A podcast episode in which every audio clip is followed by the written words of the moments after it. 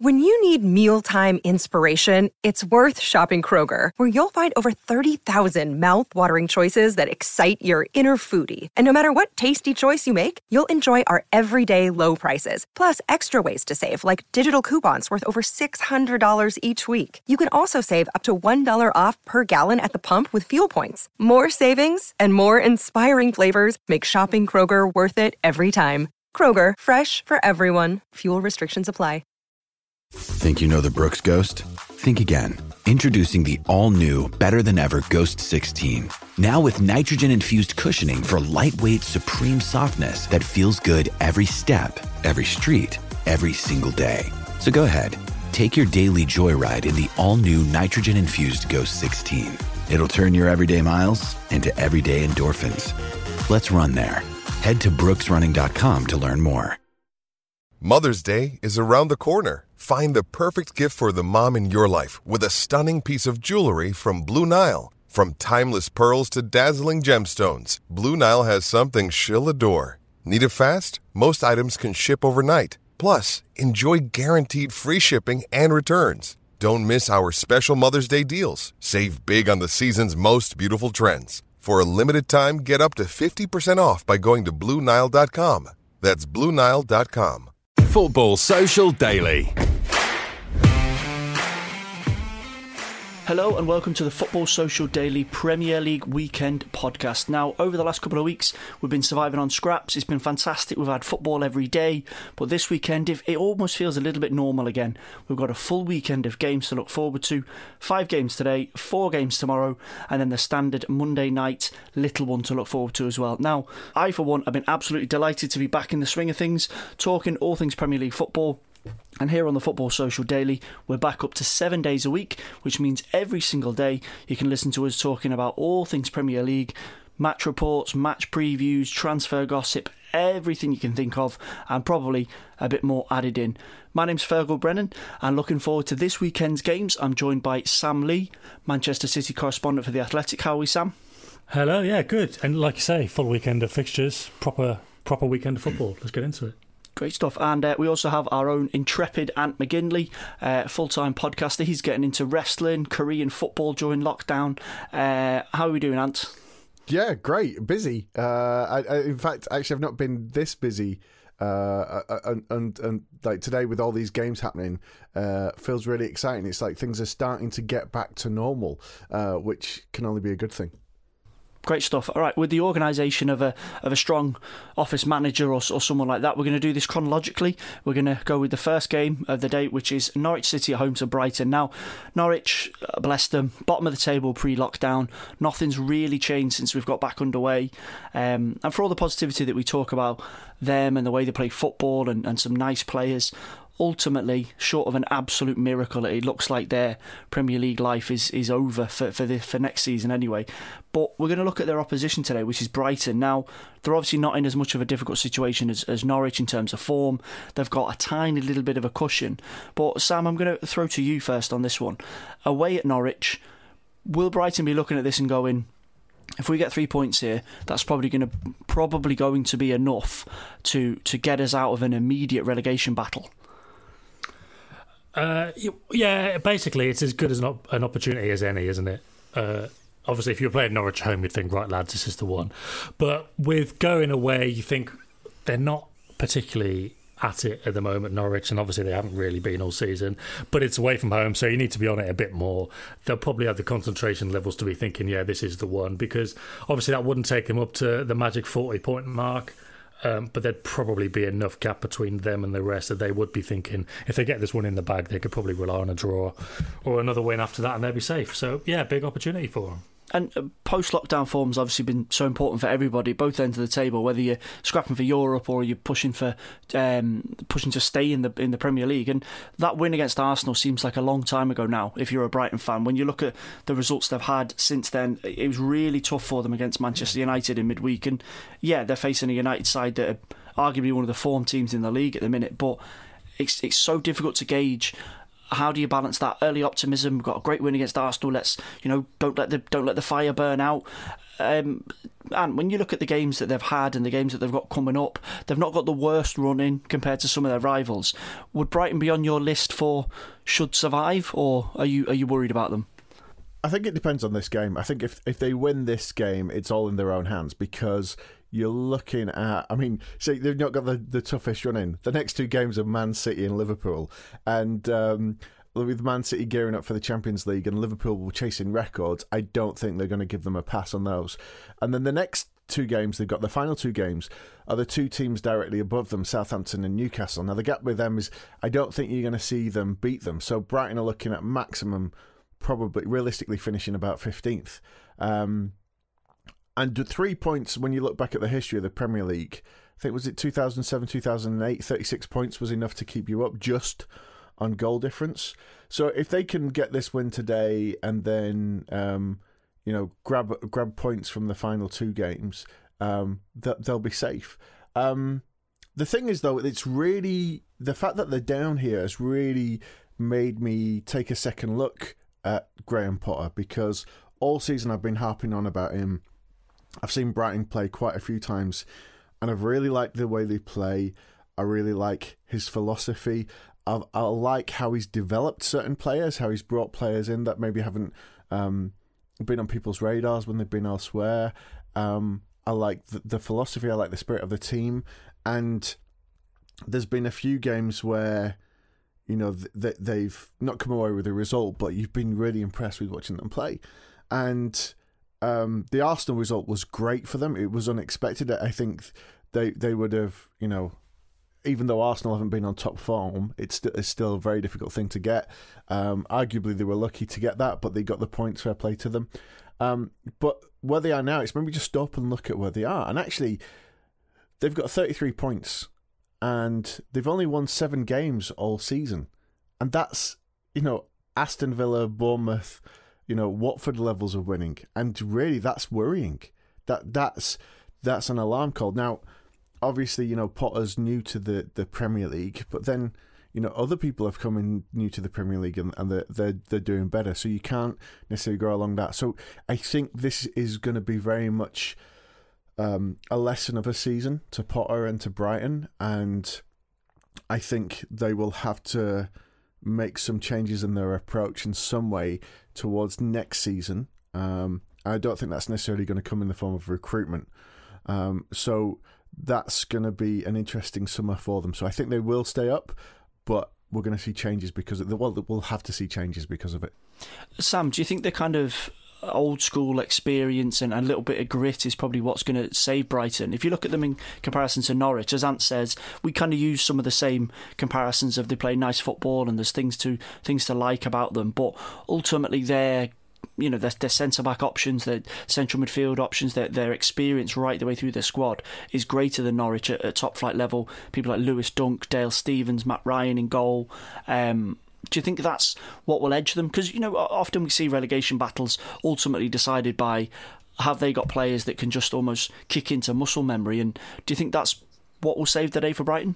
Hmm. Yeah, I think that's probably fair enough. Um, they just they just have got better, better players back there they they know what they, they know what they're doing. Well, I mean, they've got an idea of how they play. Uh, obviously, they've only got a certain amount of wins this season, but that's why, like at the moment, you're not particularly worried about their form since they came back. You know, they beat Arsenal. It's just what that's how teams like Brighton survive. They pull off the odd big win at home. I remember when they beat Spurs. The rest of the time, you know, they kind of they're trying to beat the teams around them.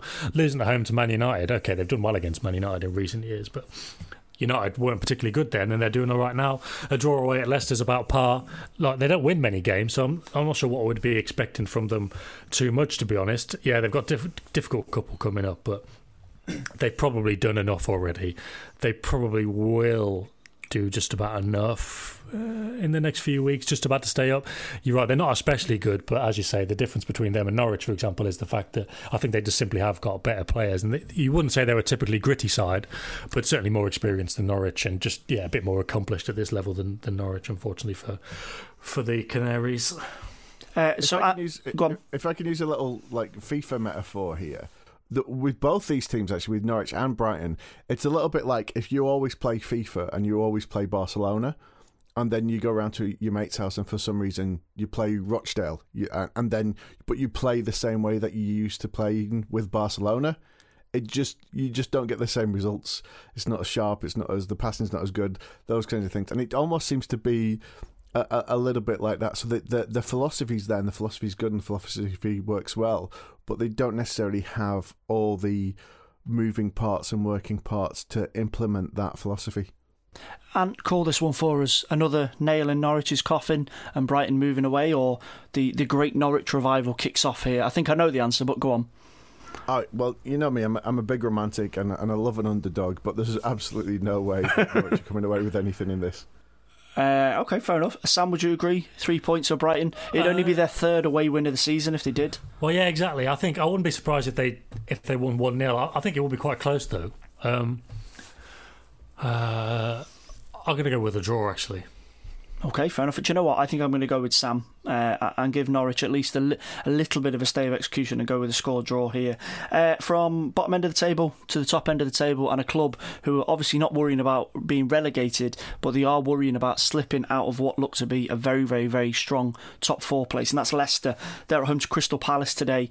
Uh, one of the big things that we've chatted about uh, post lockdown since we've come back into Premier League action is what's going on at Leicester excellent uh, at the turn of the year. They recovered from uh, a bit of a sticky spell over Christmas where they lost to Man City and, and, Liverpool to, to basically kind of convince us all that we're not interested in fourth place. We'll let the others fight for that. We, you know, we're happy with third. Um, but unfortunately, their form since we've come back to football has been dreadful. Um, Sam, go to you on this one. In a nutshell, uh, if you can, I don't know how no, big, a, how big, a, how big, how big a nutshell this is. What is the issue? What you know, when when we try and break it down, is it is it Rodgers? Is it inexperience in certain areas? Is it the fact that Jamie Vardy isn't scoring goals? Yeah, um, yeah, it's it's Vardy not scoring goals, but it's because there's not been many chances created. And I think if you if you look at it, everything since they've come back, Vardy's actually creating more chances for others, um, but he's not getting many himself. He's not having many shots at all. Um, they're just kind of not quite on it. I'm not sure if there's a specific reason for that. Rodgers has kind of speculated that it's because maybe they just lost their rhythm a bit over the lockdown. And, and, and not quite come back themselves. Uh, I don't know if there's anything more to it than that. I know they've changed a couple of formations, but they're just not you know, beforehand they were kind of almost Man City in the way that they had a, a front three and the, the two number eights and Ndidi sitting. You knew what to get from them, but since then they've gone. Those two number eights have been a bit all over the place. They've gone to a more four four two. You know, Mendy's come in at, alongside Ndidi, so they're changing things around. They're not getting the chances. And then if you look individually, Harvey Barnes hasn't kind of hit the heights that he was just getting to before the lockdown um, and James Maddison as well. So yeah, they're not they're not get, they're not creating the chances for Vardy, and obviously a, a lot of what Leicester were doing was built on that. I think he had 17 goals in 18 games in up until yeah. December 31st, something like that. So he's got two since I think. So there you go, and they're just not creating the chances and goals is the key one, Ant. Four games since they've come back to action, including that FA Cup defeat to Chelsea. Two goals in four games, and both of them have been scored in the last five minutes. Uh, Iheanacho scoring against Everton in the last time, and then on the opening day, Ben Chilwell against Watford, who then went and scored an even later goal to, to get a point. Mm. And Uh, for me, that's quite telling that a team like Leicester, who we're used to seeing quite front foot first and, and putting teams under pressure and scoring early goals, that are now having to wait until the back end of the game to even get a consolation. How does Rodgers dig his way out of it, and how do the players dig their way out of this? Because if they don't manage to turn it around very, very, very quickly, they get, they are going to drop out the top four. Yeah, well, I, th- I think the thing is the the worrying thing for Leicester is the the fixtures they've got left um, with the exception of Bournemouth, they've got three very difficult games uh, away to Arsenal and Tottenham, and at home to Sheffield United, which you know for any team at the minute, th- those those games are, are, are going to uh, create problems for you. However, I th- I think we need to sort of like take a step back. I don't think there's major problems at Leicester. Bear in mind, you know, you only have to go back six months, and, and I know that seems like a really long time ago, but we're talking 12 games into the season. Leicester were second You know, and Leicester were people were talking about. You just Google it now, you'll find hundreds of articles of people saying, you know, Leicester, uh, uh, you know, have slipstream City and are going to be the club that are challenging Liverpool for the title. You know, could they really do it? Even though Liverpool were already flying. Um, and in terms of goals, actually, when you look at it, you know the the the, the amount of goals that Leicester have scored suit their position. They've got their third highest goal scored this season with sixty. Um, so a, a, little bit behind uh, Liverpool and, and, Man City, but uh, yeah, it, it, something something has happened. Um, it could be the way that this break has affected different players, different squads. We've seen uh, people come into this environment differently. Um, I I don't I don't think there's a problem, and I think I don't. Sorry, let me rephrase that. I don't think there's a major problem. I I think it's more of a rhythm that has affected Leicester with this. Um, and the the problem is is yeah it's so close at the top right now is is you're completely right not only could the, you know the, the, they're on for what would be an amazing third place automatic Champions League qualification but with the way that um, Chelsea United and Wolves have been playing you know they could even miss out on Europa League which would be tragic considering where they are I think you can't question Rodgers because Rodgers has been up there before and he's he's certainly finished highly in the Premier League and he's got the experience and he's worked very well with the players. I mean, one of the things we saw was the difference that um, Vardy under Claude Puel and then Vardy under Rodgers. The way he was able to work with him and get the best out of him. Um, and Vardy, as Sam said, Vardy's been involved in so many more goals than before. He's still um, in with a chance uh, of winning the Golden Boot. He only needs a couple of games for him to get them, and he does like scoring against the top six as well. So, or I would say the old top six in terms of Arsenal and Tottenham. So um, the new top six still do that. Yes, uh, who knows? Just change it to the top nine. Uh, Sam, when you look at the situation that Leicester are in and the previous seasons uh, since they won the league in 2016, they've not actually qualified for Europe since then does Rodgers have a case? And he's been quite um, quite careful about the way that he's managed this, of not saying let's not be unrealistic. You know, we're in the top four, let's try and finish as strongly, etc., etc. But if they were to drop out of the top four and let's say get Europa, does he have grounds to say, listen, I finished higher than you've ever finished, aside from winning the Premier League? you know, give me a break. I think to get into the Champions League for Leicester is already an enormous achievement. To get into the Europa League, Europa League is also a big achievement. Do you think because of the expectation after winning the league and the way that played so well this season that things have maybe become a little bit unrealistic? Well, I, I think it'd certainly be justified in saying that, and I don't think anybody would hold it against him if they if they did drop out. I don't think anybody would be criticising him for it. Maybe they maybe they should, but I don't think anybody would be. Um, I think everybody would look at it and he would probably say himself that he has done a good job with Leicester. I mean, look, if they end up free falling and finishing eighth, then you'd say, right, what has gone on here? They need to change that. But they've not got an especially big squad. They've they've bought very well. If you think of the players they've got, I'm sure Ricardo Pereira's absence has had something to do yep. with their attacking output. By the way, obviously he, he's he's he's not back with an injury, um, but yeah, to get him, Soyuncu, Maddison all for about 20 million. They bought Jonny Evans a couple of years ago, around the time Man City were looking at him, and he'd have actually been a good player for City in hindsight. Um, they, they've bought very well, and yeah, they are kind of punching above their weight. Um, but Rodgers will will want to say, look, we need to finish in the, the top four because that's that's how you do it. You want to set that standard, wouldn't you? There, you've got you've got to say this is what we can do. But I think if you were to look at it from the outside, and if the wheels did come off, it would be understandable in a way because yeah, they haven't got the biggest squad, and it, it would have been an overachievement anyway. Um, but yeah, he's, he's done a good job, and I suppose we'll get to see in the next few games if there's an element of him turn, turning it around. I know he said it won't take long for them to, or it won't take much for them to click back into gear. I suppose we'll have to see that. But no, I think it will be a great first season overall for him. But obviously, given given everything that's happened in the league this year, I think everyone kind of gets a free pass because this this break has done nobody any favours really. Uh, Ants up against Crystal Palace, who we don't really know what we're going to get. They're either kind of transformer 4 4 2, where you can't get through them, or, or, they were how they were against Liverpool, which is lie down and, and let in four goals. How do you see this one panning out? Do you think this is where Leicester finally, you know, turn things around, get the three points they need, put a did, bit of distance between themselves and United and Chelsea? Um, that's what they'll want. I mean, whether or not they can do it. I mean, the thing is, when you when you look back I mean, it's not just the the form that they're in since the break. I mean, I think um, just adding it up now, the last 16 league games, they've only won four. Um, so that's not really great form. So it almost it does feel like a stuttering start. Like they took off so well. Um, the the the spanner in the works is that Palace are welcoming Benteke back from injury. And it's, it's it's it's about that time of the season that he'll pop up and get like his second goal of the season. Um, but I I could see this going down as a draw, which I think Leicester it's not good enough for them. But uh, with with the stumbling form, they'd maybe take that.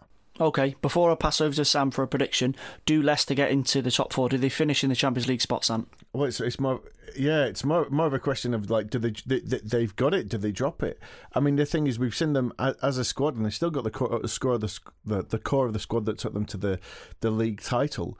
Um, so that there is an element of handling pressure. Uh, Rodgers is obviously the experience of winning titles as as well. Um, but that in itself is not enough. Bear in mind that they didn't actually have that experience when they won it the first time. They had the naivety. So this is kind of like their difficult second album. Um, I think Chelsea and Man United are really breathing down their necks. I think it's going to go to the wire. Um, so I, I will I will say Get back to me.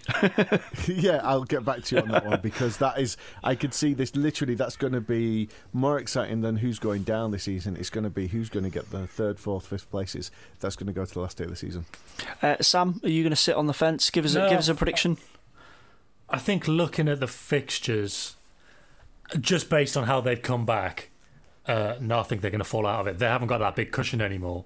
Uh, it's only you know they're only one point ahead of Chelsea. Um, three ahead of United and even three ahead of Wolves. And you know, fifth might be enough for the Champions League, obviously, depending on what happens with with Man City. Um, but no, looking at looking at the fixtures and that points gap, they've got Arsenal. I'm sure. Well, we'll get to. They've got Bournemouth. Okay, you'd expect them to win that. Sheffield United could go either way. Spurs away, but they've got Man United last last game of the season, which is huge. Um, but no, I on current form, I'd have to say no. But do you think they'll beat Palace? Palace, Palace, Palace. Hmm. Uh, no, another draw. Ah, fair enough. Okay, so that's uh, a draw, a draw, and do you know what? I'll make it three for three. I'll go for a draw as well. Uh, Leicester, I do. I just something just doesn't seem to be clicking, um, Ant I just have these this image, kind of metaphor of Brendan Rodgers trying to shove two pieces of Lego together, and, and it's not really working. And I think that's probably exactly what's going on at the King Power right now. Uh, I reckon Brendan Rodgers likes a bit of Lego. Uh, right, uh, we mentioned Manchester United who are breathing down Leicester's neck. They're at home to Bournemouth today. United, uh, and loves talking about Manchester. United, so I'm going to ask him first about this.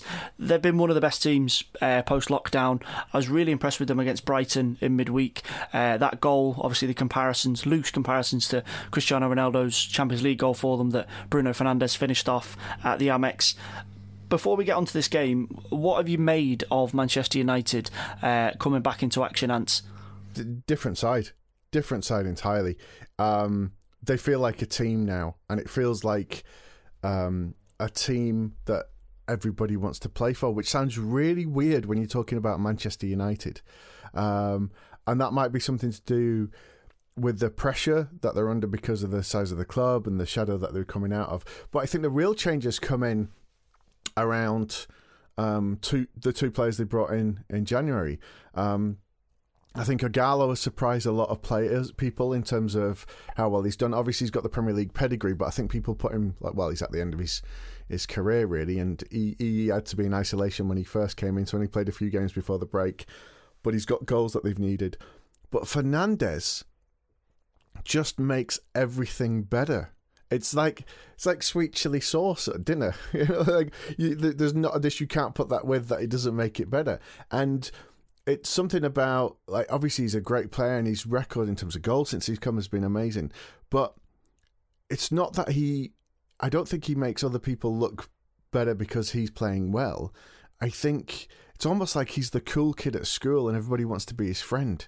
So everybody wants to get in, everybody wants to play, and there seems to be he, he's brought with him more than his talent. He's something has happened with him coming to the club, and there's an energy. And I've I can't remember seeing Pogba play for United like he's he's he's played when he's been alongside um, when he's been alongside Fernandes. So I think that's possibly the the, the key thing that's there. So um, and and poor Bournemouth. I mean, they looked tortured the other night. I, who knows what's going to happen in this one? Um, when you look at the form, Sam, that United, as I say, have shown they've looked impressive. They look primed and ready to benefit from when Leicester probably slip up again and, and leapfrog them and get themselves into the top four, which was Solskjaer's objective at the start of the season.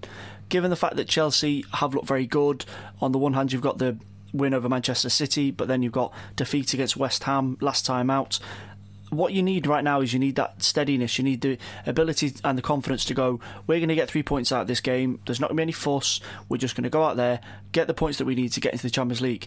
United do look better equipped than Chelsea based on what we've seen in the last couple of weeks. Yeah, yeah, they do. Um, yeah, they just, yeah, as you say, pretty much they look assured. Um, I, have, I have to say, I was very much of the opinion that things was kind of so so much of a mess at United in terms of the, the, idea. They didn't really have much of an idea going forward. That when they were linked to Bruno Fernandes, I was kind of thinking, well, you could put Messi in that team and he wouldn't make them much better. There's just too many too many issues. But it really has transformed them. He's given them a lot of confidence, and now with Pogba back since the break, that you know we're talking about that kind of two number eight system that Leicester and Man City use. If you, you get those two with as, as we saw against Brighton, somebody like Matic behind them holding obviously United got a few options for that role, McTominay and Fred as well. Um, that's you know that that is a recipe for success. And somebody like Rashford and Martial, they're, they're, kind of streaky players, but you get that with well relative youth. I know they've both been around for a while, a while but young enough. Martial getting on slightly more than Rashford, um, but just so much firepower there. Um, Mason Greenwood as well. I mean, that is a it's a front five certainly that, that belongs in the in the top four. Let's put it that way. Um, and the fixtures again, if we go back to the fixtures, they're very good. The only thing is with United, it's always it's difficult to get well it's easy for a lot of people to get carried away but it, if you're looking at them rationally it's difficult to get carried away with united because they do throw in that inconsistent kind of result. This isn't the old ferguson man united obviously. This isn't liverpool of this season in terms of consistency. It isn't man city of the last couple of seasons. They they do put in a, a weird one every now and again and that's why everything was doom and gloom you know when they lost to burnley at home in in January. Um, I even remember when they drew Everton before the lockdown, and it was like, oh, what's going on with this team? Uh, but with the fixtures, you think they've got a really good chance. And the only other thing is with Solskjaer, he does tend to just do a lot of high intensity training and just play everyone every week. That not an awful lot of rotation, and obviously with the three months off and only three weeks to get back, everyone's expecting muscle injuries. I do. I, the only thing I would say, if I'm just trying to think of all the options, is may maybe United might get tired, maybe they might get burnt out. But if they don't, they look like they're well capable of steamrolling into that into that top four. And would you agree with that? You know, when we look at United and we talk about Greenwood alongside Martial and Rashford and Ighalo, who's, let's be honest, surprised us all with the fact that he's actually managed to look relatively consistent. And the running they've got Villa away, Southampton at home, Palace away. These are games that if you're pushing for a top four place or, or a title, you'll be licking your lips at because you're talking about teams that are either relegated or don't really have anything to play for has the path just opened up slightly unexpectedly for Solskjaer and United to just motor on and get into the top four? I think so, and and especially when you um, look at the uh, the final game of this season, Chelsea at home. Um, I mean, Ch- Chelsea have an interesting light run up as well. They've got Palace and, Norwich. Uh, the one difficult game they've got really is, is Sheffield United.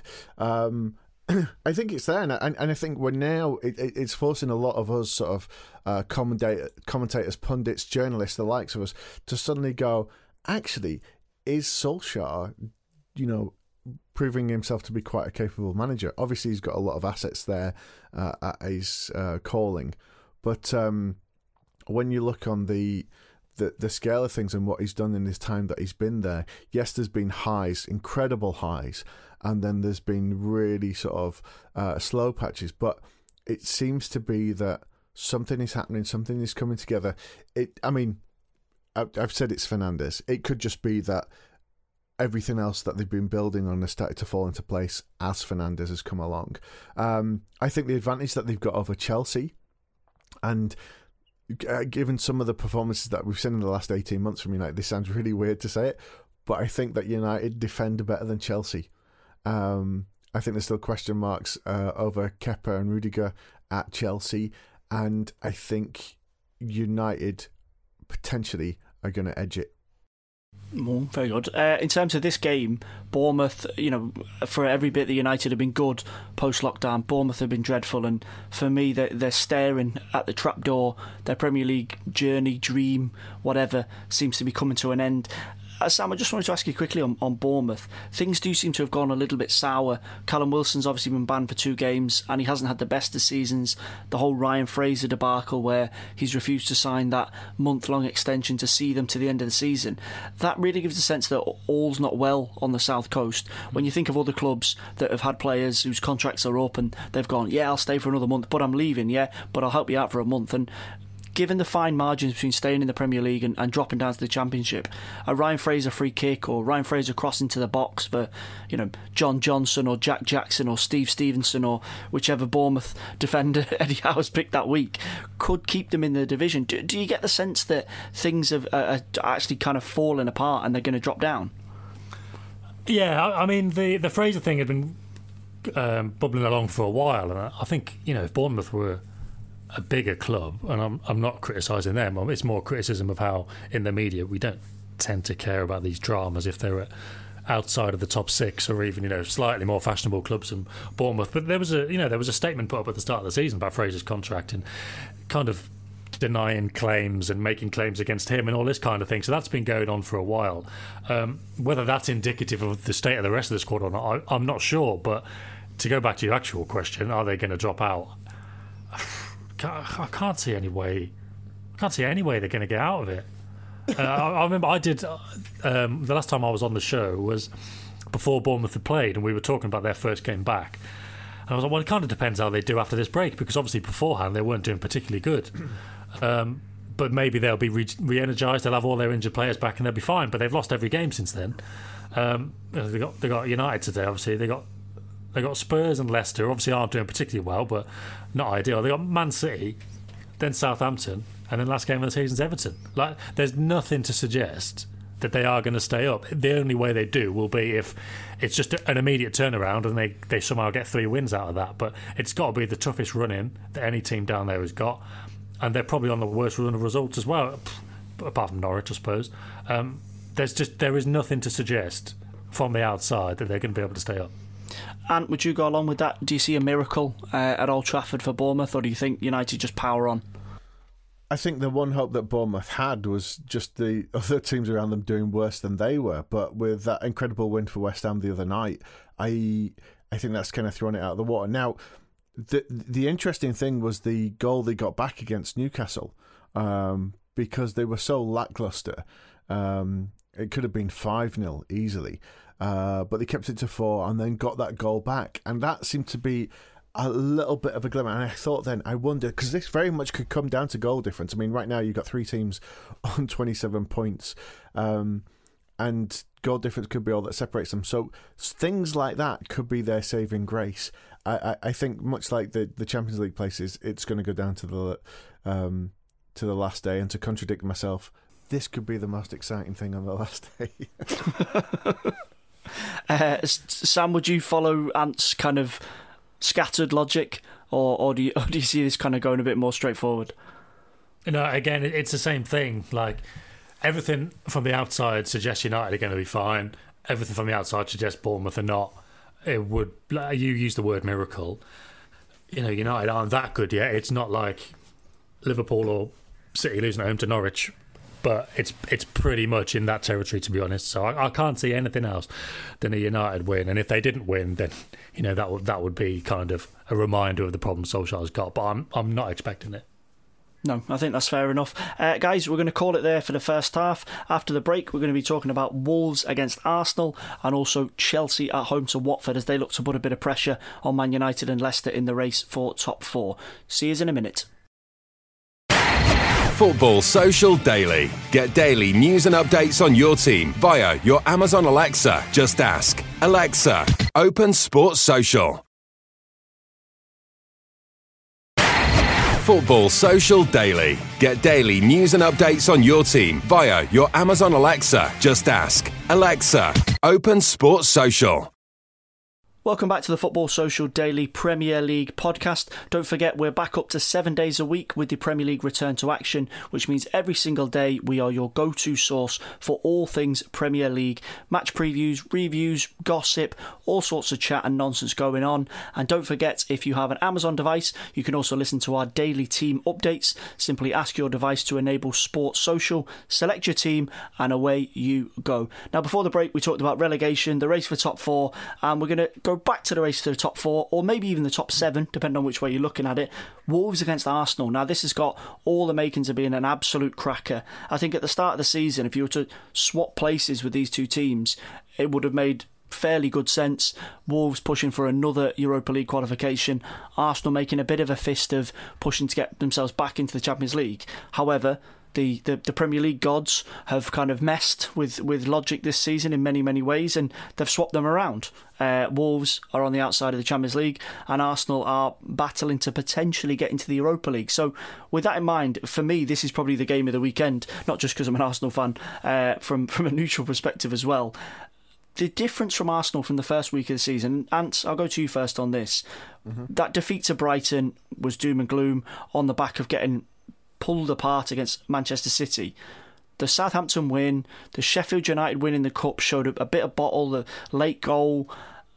Are we seeing a little bit of a corner being turned with Arsenal in terms of where they're going to finish the season? Positivity in the week with Bukayo Saka signed a new contract. There's a lot of talk now that Pierre-Emerick Aubameyang will agree an extension uh, despite looking like he was going to leave.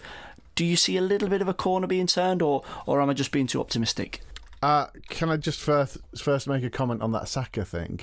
Um, I saw the social media video that Arsenal put out for it, and I have to say, I just felt pity because it was like um, that's a player you already have, and the the social media that went around it was as, as if you just signed Messi, um, and it just seems like that. I think that puts into question or highlights so many of the questions at Arsenal at the minute, where you know they've had so many what seems to be an endemic problem with, with contracts that when somebody signs, they get super excited like it's a big thing. And, you know, we've not even talked about Aubameyang, but I'm sure he'll come up uh, a, a, little bit later. Um, I don't know if you saw this as well, but Hector Bellerin um, did a thing during, just before we came back into the restart.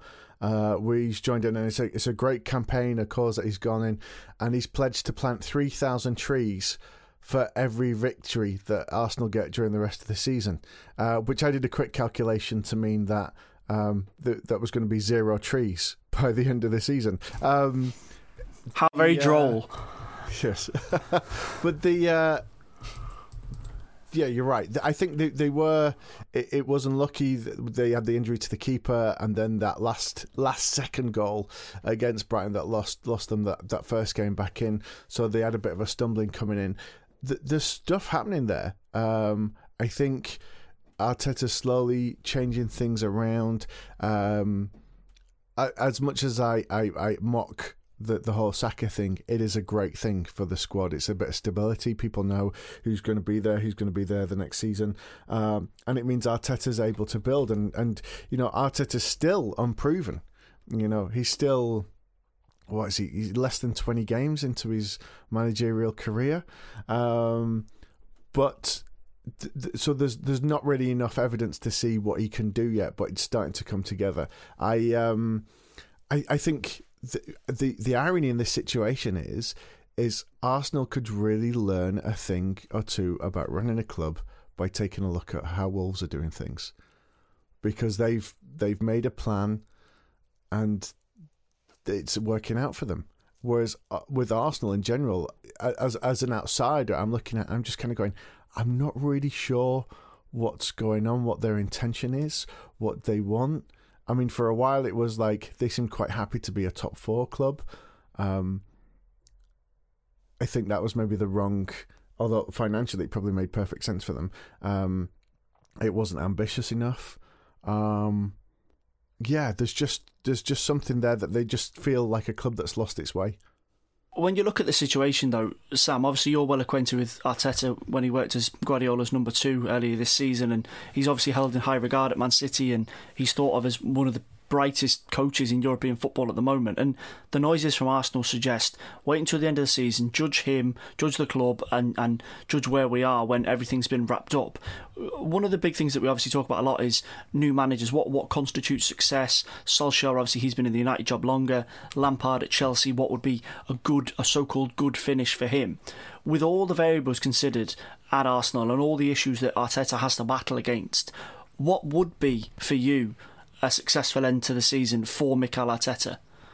Yeah, I think you do it generally by position because if if he were, you know, it's probably not going to happen. But if he were to get them to fifth, then obviously say, well, that's great. If he were to get them into the Europa League, you say, well, that's that's positive given where they were. But even if not, you would then go to, especially with a coach like this and, and a club like Arsenal, you would then go to playing style and whether he started to get those ideas across, whether you've seen positives, and you know, and then um, I suppose below that, if he didn't, if there wasn't that, it would be well, at least it didn't get any worse. But they do seem to be improving. They do seem to be getting better. There does seem to be that Arteta style coming in. Um, yeah, not not there even at that kind of United Renaissance level at the moment, which you wouldn't expect because you know they haven't had the time together. Um, but they're getting there. He's trying new things. Um, part of that is playing young players. Uh, like that. That's probably why they've made such a big deal of getting Saka to stay. Um, Joe Willock as well. There's there, there's a lot of good things I think he, he is doing there. And when you come in halfway through the season, you yeah, if you're not if you're not relying on a, on a position to say this is what I've done, then you're looking at the the coaching of the team. And yeah, the young players is always good for for PR as much as anything. So he's on the right track uh, in in all respects, basically, especially if they did get a Europa League place. But um, his his biggest acid acid test is to come when we look at the games they've got in the next few weeks. Obviously, Wolves this weekend, Leicester at home, North London derby at Tottenham, Liverpool at home, Aston Villa away and then Watford on the last day, and that FA Cup against Manchester City sandwiched right in the middle of it. It's a demanding run for what's a young team. It's all well and good beating Southampton and beating Norwich and, and kind of uh, green shoots of optimism. This is where he will be judged. This is Arteta's season now. This will decide whether he is actually up to the job, or, or do you think maybe that's a little bit of an exaggeration? No, I think you, I think you're completely right.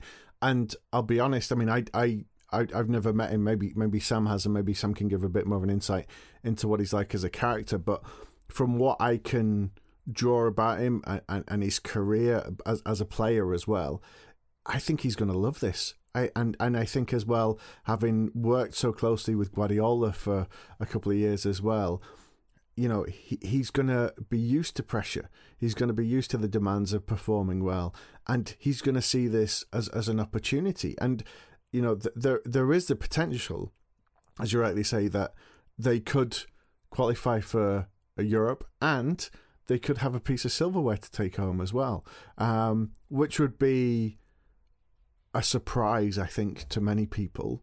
But they're still in with a chance. They're still in with the opportunity to get that, and I think uh, he'll grab that with both hands. And this is this is why he's gone for the job. This is why he's doing it.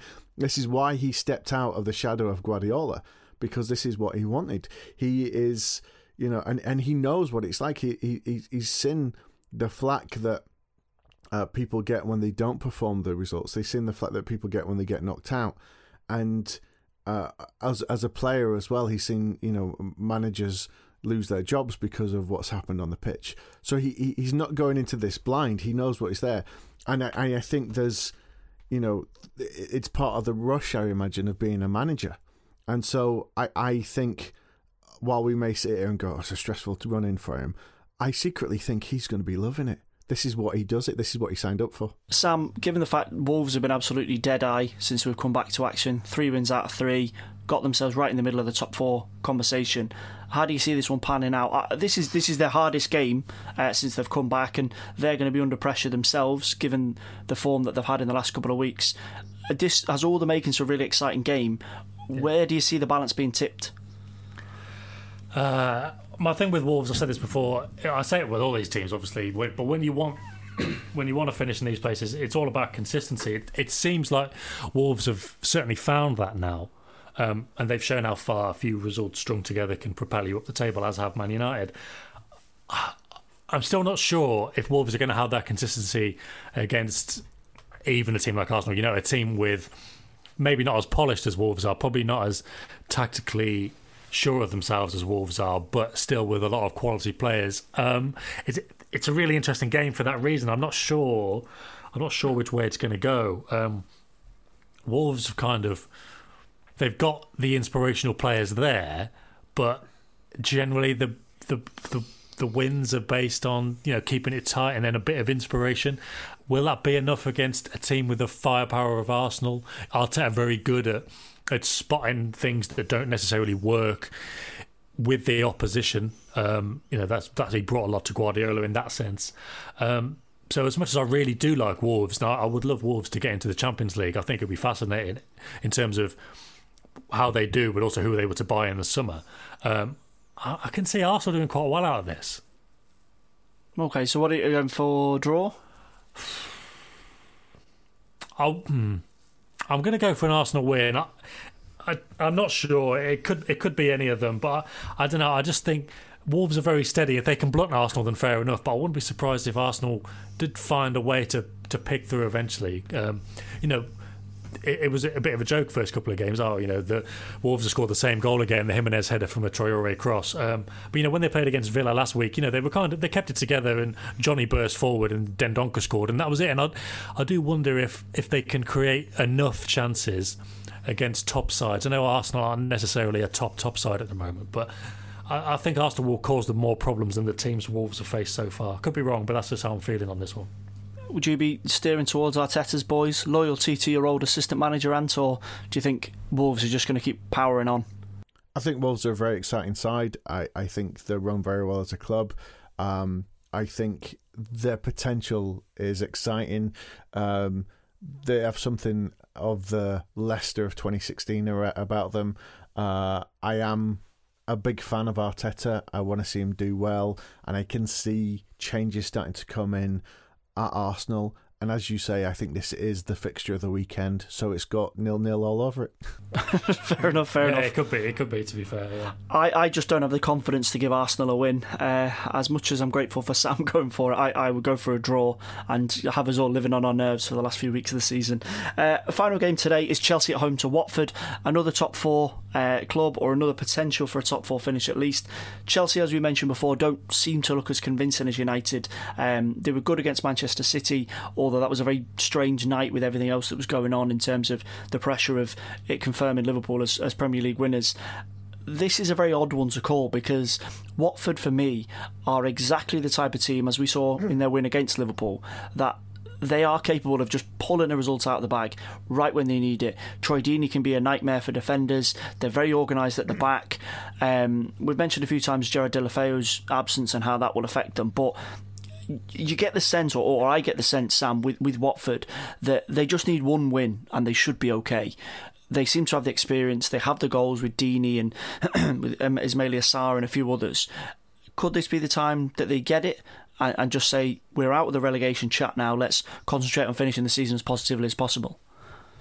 Uh, well, yeah. Uh, one of my other things about these relegation battles and run-ins is you're always looking at teams in the relegation places to go, oh, well, they're playing West Ham or they're playing Southampton and they might be safe by then, and they might be playing they're playing Brighton and they could get a result there. But I'm I'm pretty sure that normally it's it's a result against a big team where they where there's no expectation that normally does a lot of good for teams in the relegation zone. And I wouldn't like West Ham the other night actually against Chelsea. Um, I, I do expect Chelsea to win, but it wouldn't be the biggest surprise in the world if Watford were to kind of put in some kind of sturdy display and, and nick something. Obviously, set pieces are the big talk at the moment. Lampard saying they're not a very tall side.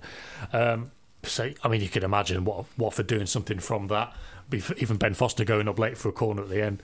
Um, yeah, it, it's it's certainly got that feel about it. I'm not quite as certain about Chelsea. Maybe this is just because of the other night and it's just recency bias and all of this. But I'm not quite as certain about Chelsea as I am with with Wolves and, and United. That's probably just based on results, to be fair. But yeah, Watford.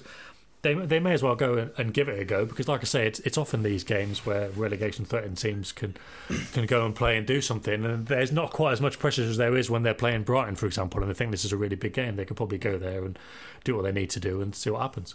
And I think I would agree with Sam on that. That the script almost seems written. Lampard has said how to defend set pieces, get tall people kind of written down on his clipboard. Um, and Nigel Pearson, we know, will be listening with an ear to the door. Troy Deeney's not exactly shy when it comes to exposing opposition's uh, weakness and then talking about it uh, after the game. this this does look for a long free kick into the box, a knockdown, a scrappy goal. Chelsea's top four hopes being dented and Watford being okay, or you know, are we being a bit too hard on Chelsea based on the West Ham result? I know they've got a lot of grief for the way that they just kind of capitulated in the second half, but you you cannot afford any sort of wobble at the moment, and Watford are exactly the type of team to push you over if you are wobbling. I think it's great that Lampard's identified the the weakness and the possible solution to those set pieces, but um, he could do with telling his players. Um, they just don't seem able to defend uh, set pieces, which is exactly where you would expect Watford. And I think you, you nailed it on the head there. I think that Watford one win will suit Watford really well. And um, considering they've got West Ham and Norwich in the remaining fixtures, you know, a win against West Ham, especially, is doubly valuable. Uh, which obviously we we saw is no uh, not necessarily given after what they did against Chelsea. Um, I think so. Watford are going to be a little relaxed about this because it's kind of in, in the, their fate's in their own hands. Um, I think you know one win alone won't be enough. I think they're going to need two wins to guarantee that, that their safety, which is definitely achievable. Um, but the the problem that they've got is, you know, being able to, you know, it's going to come down to set pieces for them. I can't really see them hitting Chelsea on the break, and Chelsea's attack is is the real worry that they've got. I mean, Pulisic has just been the player that you know was promised. Um, and and we saw glimpses of at the beginning of the season. Um, he he's been great since the Project Restart as well.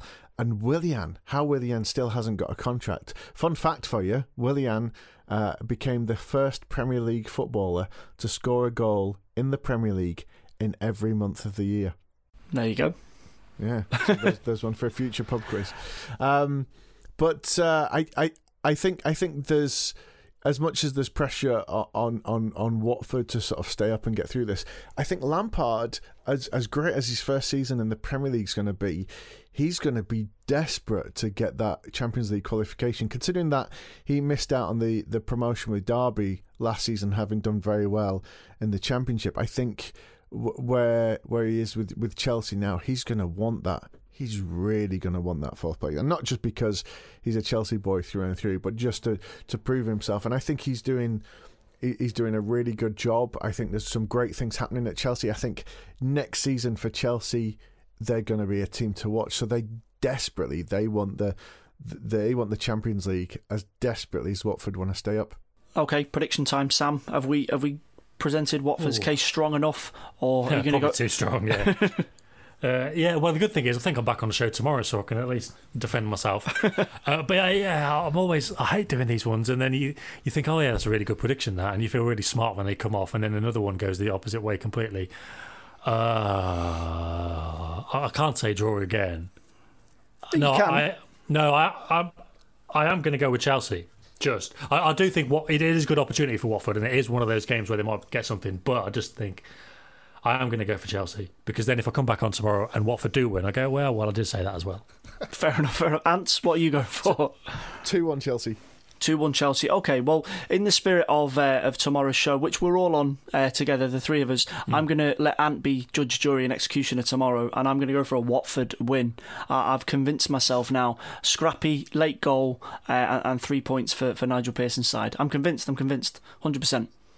Uh, and that is it for today's show. Uh, as I say, we'll be back tomorrow. There'll be no rest for us three. It'll be myself, Ant McGinley, and Sam Lee. No muscle injuries, no rest, no water breaks for us three. We'll be back previewing the Premier League action tomorrow. Thanks so much for joining me today, guys. Yeah, no problem. Good show. I'm, look, I'm looking forward to the verdict tomorrow. To yeah. we should have a little wager of a face mask on, uh, on the result. Very quickly before we go, uh, obviously during lockdown, we've all been advised to keep uh, travel and uh, outside of the house business to an absolute minimum. Ant has been doing that. Uh, however, he popped out last night to buy some sweet chili sauce and he bumped into the most informed young player in the Premier League. And what happened? Uh, well, I was. I, I won't tell. I won't say the the brand name of the store or where it is to protect his identity and, and also of course protect the identity of where I live. I, as I'm as I'm heading to the checkout, I walk around. You know that thing you do, you walk around the corner and almost bump into someone, and I do a double take, and it was Phil Foden. Twenty four hours after school, like to, almost to the moment because it was an evening shop. I was going out to get some stuff for mum and mum and dad. Uh, 24 hours after he scored that goal in Liverpool, he's in the same store as me at the same time doing the same thing as me. So it was a little bit like, you know, we were the same. and uh, the only thing that was quite embarrassing was he was behind me on the till. And because I was doing a bulk shop for my mum and dad, I literally had like four kilos of pasta and loads of uh, tins of tomatoes. And I just kind of looked at him like I was doing some kind of cleanse diet. Uh, but uh, yeah, I, I unfortunately because of the because of the lockdown scenario and wearing the mask, um, I didn't feel it was appropriate for me to to go up and kiss him as I would have done in normal circumstances. I think that's fair enough. I think that's kind of uh, primary school disco. Phil, if you're listening, uh, this is like real 80s radio. Phil, if you're listening and just wants to reach out, if you see him in the queue again, just just give him a wave. It'll, it'll make his year. Uh, that's it uh, for the Football Social Daily Premier League show. Don't forget, we've got a daily episode every single morning. Uh, if you like what you've listened to today, just hit like, hit subscribe, leave us a review. We love hearing what you have to say about ourselves and the show. And uh, if you're out and about doing any shopping and you bump into a new friend that you've made during lockdown, that fellow who's walking the dog, or Phil Foden, if, if you bump into Phil Foden, uh, get them to listen to the show as well. We would love to have them on board. Thanks very much, and we'll see you again soon. Football Social Daily. Subscribe to the podcast now so you never miss an episode. Hello, it is Ryan, and I was on a flight the other day playing one of my favorite social spin slot games on chumbacasino.com. I looked over the person sitting next to me, and you know what they were doing? They were also playing Chumba Casino. Coincidence? I think not. Everybody's loving having fun with it. Chumba Casino is home to hundreds of casino style games that you can play for free anytime, anywhere, even at 30,000 feet. So sign up now at chumbacasino.com to claim your free welcome bonus. That's chumbacasino.com and live the Chumba life. No purchase necessary. VGW. Void prohibited by law. See terms and conditions. 18 plus. Hey guys, it is Ryan. I'm not sure if you know this about me, but I'm a bit of a fun fanatic when I can. I like to work, but I like fun too. It's a thing. And now the truth is out there. I can tell you about my favorite place to have fun. Chumba Casino. They have hundreds of social casino style games to choose from with new games released each week. You can play for free anytime, anywhere and each day brings a new chance to collect daily bonuses. So join me in the fun. Sign up now at ChumbaCasino.com. No purchase necessary. VGW. Void were prohibited by law. See terms and conditions. 18 plus.